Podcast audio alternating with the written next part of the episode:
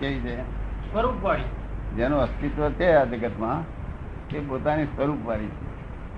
છે અને સ્વરૂપ ના હોય તો અસ્તિત્વ હોય નહીં ભગવાનનું નક્કી સ્વરૂપ થઈ તો ગયું. સમજ નથી પડી ને? પ્રશ્ન તો અસ્તિત્વ તો લાગે છે ને ભગવાન હશે એવું જ લાગે છે હા ભગવાન હશે ખરા એટલે પણ સ્વરૂપ વાળા છે સ્વરૂપ વાળા છે ત્યાં પાછું લૌકિક લૌકિક લોકો જાણે છે એવું નહીં સ્વરૂપ હમ લૌકિક બધા કલ્પિત જાણે છે જે આ મૂર્તિઓ બનાવેલી છે ભગવાનના જુદા જુદા લોકો સ્વરૂપ કલ્પિત જાણે છે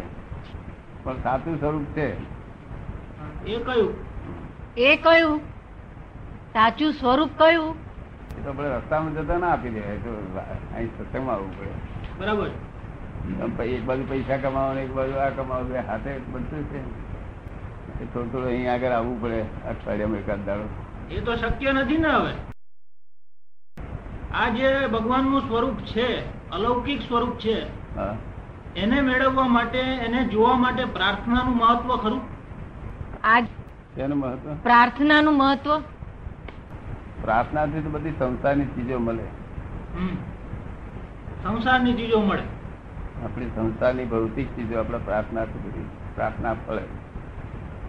પ્રાર્થના પોતે જ ભૌતિક છે વસ્તુ બરાબર એટલે પ્રાર્થનાથી તો આપણે હેલ્પ કરે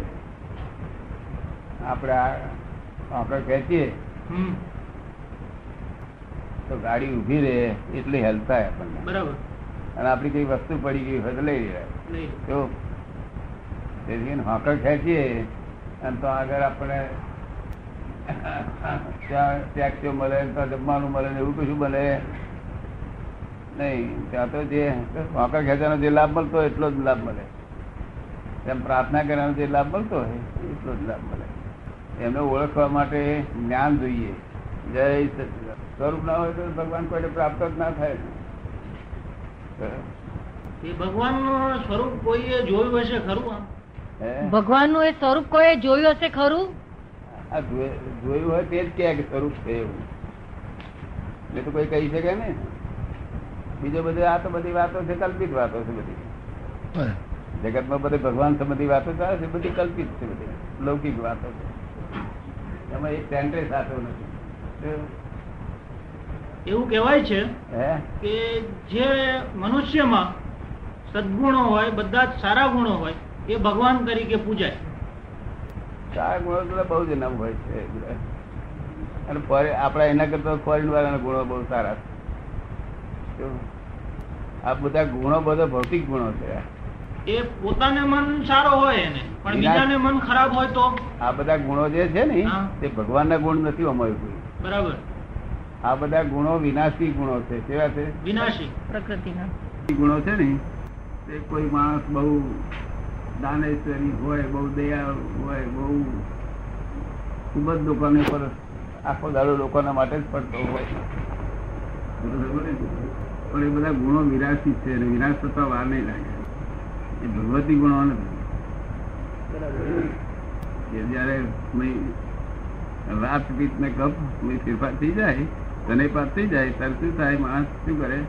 ગાડો થઈ જાય ગાળો થઈ જાય બસ એ બધા ગુણો જતા રહે નાશ થઈ જાય વાતચીત ને ગપ ઉભા થઈ ગયો બધા ગુણો નાશ થઈ જાય. પણ ભગવાન ના ગુણો હોય ને તે નાશ ના થાય ક્યારેય નાશ ના થાય ભગવાન ના ગુણો જાણે ત્યાં તાથી પોતે જ ભગવાન થાય હા. એ પોતે જ ભગવાન થાય શું થાય એ પોતે જ ભગવાન થાય હા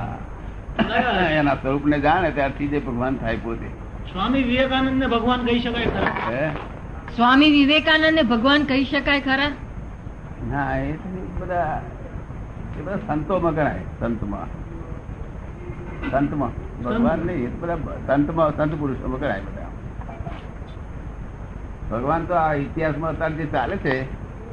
એમાં મહા- મહાવીરને ગણી શકાય મહાવીર. મહાવીર હા ચોવીસમાં તીર્થંકર હે ચોવીસમાં તીર્થંકર હા એ ચોવીસે તીર્થંકર ભગવાન કહેવાય એટલે આ બીજા બધા તો સંતો કહેવાય બધા તો આધ્યાત્મિકતા અને બુદ્ધિને કોઈ સંબંધ ખરો આધ્યાત્મ- આધ્યાત્મિકતા અને બુદ્ધિ એને કઈ સંબંધ ખરો સમજવા કામ લાગે આપણને આધ્યાત્મિક સમજવું હોય તો હા. સમજવા માટે આપણને સાધન તરીકે કામ લાગે બરાબર બુદ્ધિ હંમેશા સંસારમાં જ ભટકાય ભટકાય કરે હમ. બુદ્ધિનો સ્વભાવ એવો સંસારમાં માણસ ભટકાય ભટકાય ભટકાય ભટકાય કરે બરાબર મન સ્થિર થવાનું શું થવાનું? અધ્યાત્મ સ્થિર કરે અને બુદ્ધિ ચંચળ સ્થિરતાનો કરે. માર્ગ છે બરાબર આ ચંચળ ને ચંચળ ને સ્થિરતા બે વિરોધાભાસ કહેવાય વિરોધાભાસ બે સાથે બેસી શકે નહીં બુદ્ધિ દરેક માણસને ઇમોશનલ કરનારી જ બુદ્ધિ છે ઇમોશનલ હા. ગાડી ગાડી ઇમોશનલ મળે છે ઇમોશનલ થાય શું થાય ગબડી પડે હે ગબડી પડે ના આમ આમ કરતી ચાલે કૂદતી કૂદતી હા તમે માણસ તમે માણસ તમે શીખી થઈ જાય નહીં ન થાય ને માણસોને મરી જાય નહીં માણસો બધા એ રીતે માણસો ઇમોશનલ ફરજ થાય છે ને એ કેટલી જીવાત મરી જાય બરાબર ઇમોશનલ થવાય છે કોઈ દાડો હે? નહીં. મુસલમાન રહેવાય છે? સ્ટેડી મોશન હે ટ્રેડી મોશન માં રહેવાય એમ. મોક્ષ મેળવવા માટે જરૂરી છે આ જ્ઞાન મોક્ષ મેળવવા માટે જરૂરી છે તો મોક્ષ એટલે શું આપનું જ્ઞાન જે છે એ જ્ઞાન મોક્ષ મેળવવા માટે જરૂરી છે અને મોક્ષ એટલે શું પોતાનો સ્વભાવ મોક્ષ એટલે પોતાના ગુણધર્મમાં આવી જવું પોતાને બંધન ગમતું જ નથી બરાબર શું છે બંધન નથી ગમતું. તમને બંધન ગમે છે નહીં છતાં રહેવું પડે છે તેમાં બંધનમાં આખો દાડો બંધનમાં જ રહેવાનો જીવ માત્ર બધા બંધનમાં પડ્યા સાધુ આચાર્ય બધા તમારે જેવા જ્ઞાની મુક્ત હોય તે કોક જ હોય વર્લ્ડમાં એકાદ હોય બરાબર એ તો જ્ઞાની હોય ને એ મુક્ત હોય કોઈ ચીજથી બંધેલા ના હોય બંધેલા ના હોય એટલે બોજો ના લાગે એમને બરાબર ભય ના લાગે ફિયર કશું કોઈ લાગે નહીં સ્પર્શ નહીં કશું અને એ થવાની જરૂર છે પણ તે જ્ઞાની હોય તો થઈ શકાય જ્ઞાની હોતા નથી ઘણા વખત હજાર હજાર વર્ષ સુધી નથી હોતા કોક વાર હોય ત્યારે થઈ જાય સંસાર એટલે બંધન છે હા અને આ બધો ફરજિયાત છે શું છે ફરજિયાત ફરજિયાત છે અહીં જન્મવું પડે તે ફરજિયાત છે આવવું પડે છે તે ફરજિયાત છે. ભણવું પડે તે ફરજિયાત પાણવું પડે તે ફરજિયાત રાડવું પડે તે ફરજિયાત મરવું પડે તે ફરજિયાત બધું ફરજિયાત છે આ. સમાજમાં રહેવું હોય તો કરવું પડે બધું હે સમાજમાં રહેવું હોય તો બધું કરવું પડે સમાજનું ના રહે તો કઈ જાય કે છટકબારી છે જ નહીં ને અહીં. ફરજિયાત છે ને છટકબારી નથી તો છૂટકો જ નહીં કરે હવે આ કરવો જ હો રડો ગમે એમ કરી પણ કરો જ બરાબર ફરજિયાત એટલે એક છોકરાએ છોકરા- એક બાપે છોકરાને દ- દેવું કરીને ભણાવ્યો હોય પછી બાપ બુવા માર માર કરે કે દેવું કરીને મેં ભણાવ્યો છે કોણ તારો બાપ ભણાવ્યો તને એવું કે તાર પર છોકરો છોકરો છોકરો છોકરો કે તમને કોણે ભણાયા હતા એવું કે તારે શું કરીએ એમાં આબરું શું રહી નહીં ફરજિયાત છે બોલાય નહીં શું કહ્યું હા. આપણે ભણાયો ને છોકરાને ભણાવવો પડે તે ફરજિયાત ના ભણાવીએ તો લોકો આજુબાજુ વાળા ઠપકો આપે ને ગાળો દે ને ગમે તે કરે. પણ ભણા- ભણાય જ છૂટકો થાય પણ છોકરાથી એવું કહેવાય નહીં ને હે છોકરાથી એવું કહેવાય નહીં ને પણ છોકરાનામાં સંસ્કાર સારા નથી એનો અર્થ એવો થયો ને ના એ તો છોકરામાં એક બહુ કે કે કરે તારે દો- બાપ બહુ બોલ બોલ કરે તારે એની મર્યાદા હોય ને બહુ બોલ બોલ કરે તારે શું કરે મર્યાદા તોડે કે ના તોડે હા જી. હા તોડે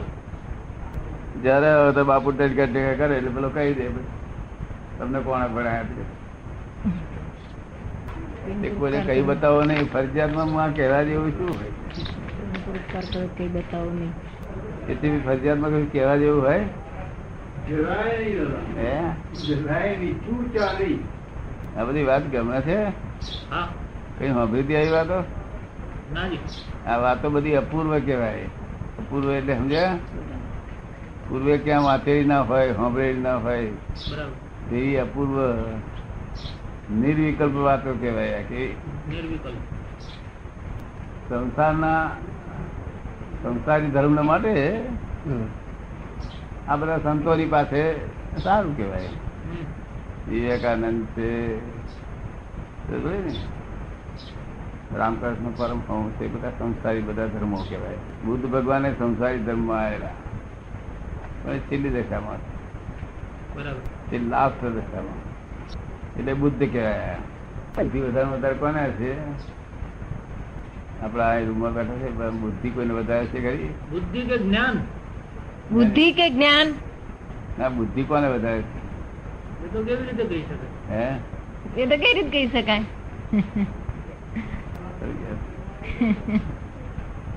એની બુદ્ધિ ઓછી થઈ ગયેલી મારા માટે બુદ્ધિ ખરાબ થઈ ગયેલી ભાઈ બુદ્ધિ જ ના હોય. અમારી ઓછી થઈ જશે ને હે અમારી ઓછી થઈ જશે ને આ ઓછી થશે ને ઓછી થશે ને બુદ્ધિ એ પ્રકાશ છે અને જ્ઞાન એ પ્રકાશ છે બરોબર ને જ્ઞાન એ રિયલ પ્રકાશ છે હે જ્ઞાન એ રિયલ પ્રકાશ જ્યારે છે આ બુદ્ધિ રિલેટિવ થયો ને અને બુદ્ધિ એ રિલેટિવ થયું ને હા બુદ્ધિ એ ઇનડિરેક્ટ પ્રકાશ છે હા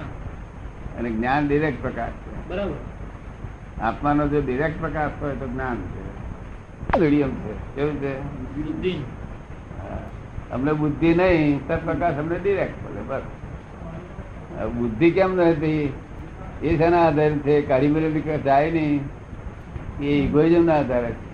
હમ તેના આધારે છે egoism, તો ખબર ને અહંકાર